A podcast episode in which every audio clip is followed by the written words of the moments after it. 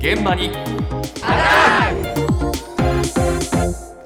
現場にアタック今朝は久しぶりのご登場ですねお天気キャスター森田正光さんですおはようございおまはすようございおはようまございす。ます。森田さんが来たということは ラニーニャ。ラニーニャ森田エルニーニョがラニーニャしかないですかそうら。なんです。あだ名があるくらいのラニ,、はいラニーニャですかラニーニャなんです。それも、それも、これまでと違っていて、3年連続のラニーニャというやつが起こりそうなんですよ。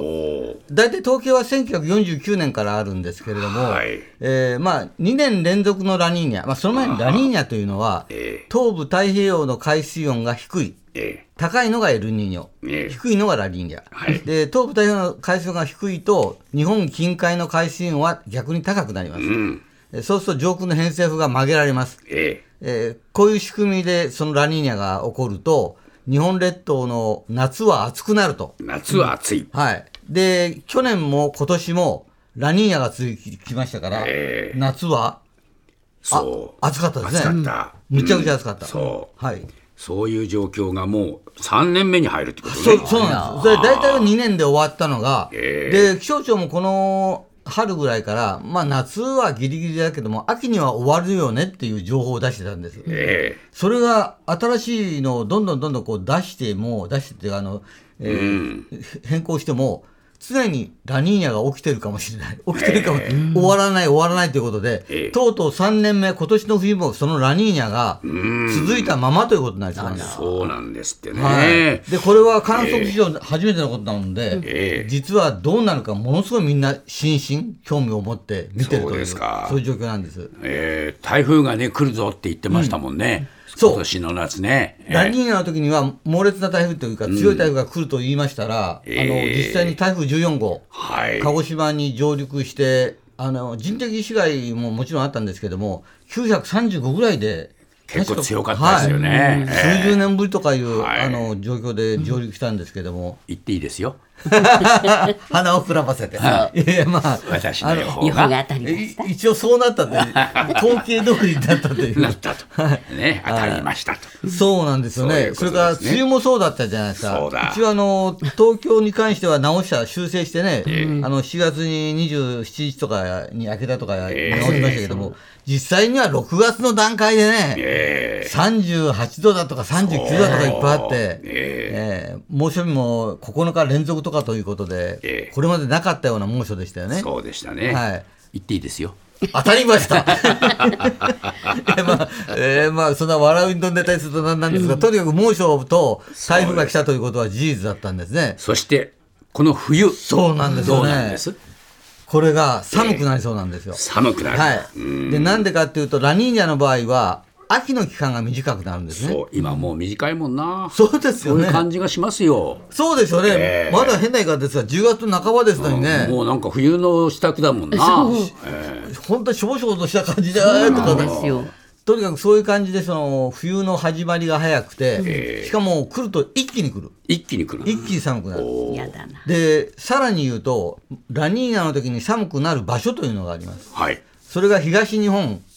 えーごめんなさい、東日本という関東じゃなくて、東アジアですね。東アジア東アジア、全然範囲が違いますけども、あの、日本もそうなんですが、極東域が寒くなるやつ。おお、えそうなんですか。そして、やだね。嫌です、嫌です、本当にええそれと、まず日本だけについて言うと、ええ日本海側とかはがい大雪になりやすいんですね。日本海は側い大雪。それも、その日本海側のどこだというふうに限定すると、ええ山陰地方から北陸なんですよ。山陰北陸。はいはい。で、山陰とか北陸というのは、あの、その西側に広大な日本海がありますね。はいで、日本海に大陸から冷たい空気がやってくると、ええ水槽距離っていうんですが、水っていうのは服、服吹奏楽うのん水、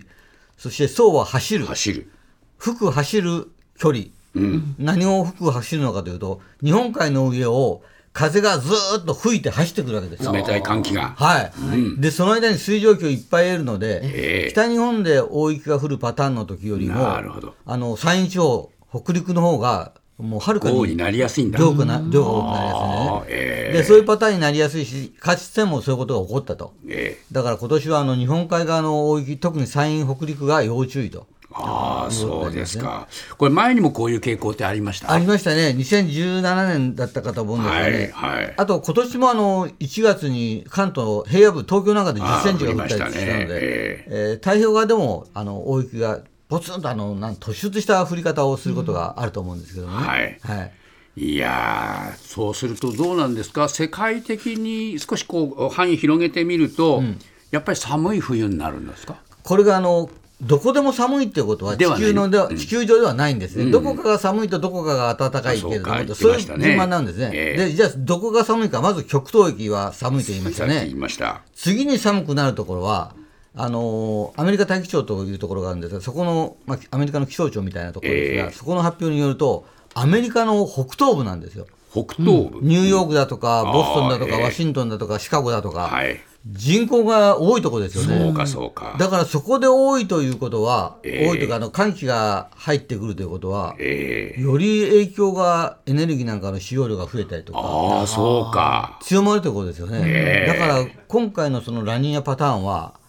あまり嬉しくないというか、エネルギー価格また上がるってことだそういうことだと思いますね。ああでもう一つあの、ヨーロッパの方では、そのラニーニャの時には、普通の波になることが、普通のお温度になることが多いんですが、ええあの過去のラニーニャでは、ええただ今年の場合、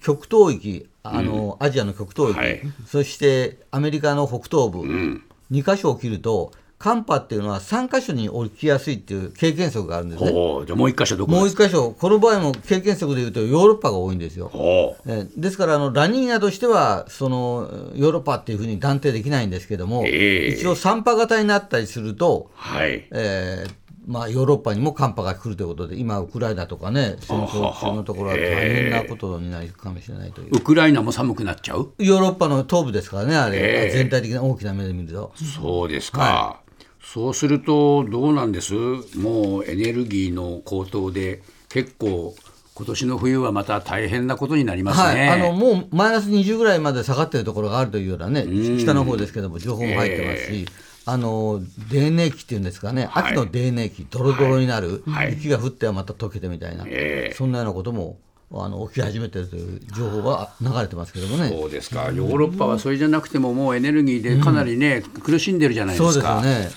まさまさにこの冬あのエネルギーが必要な時期に、え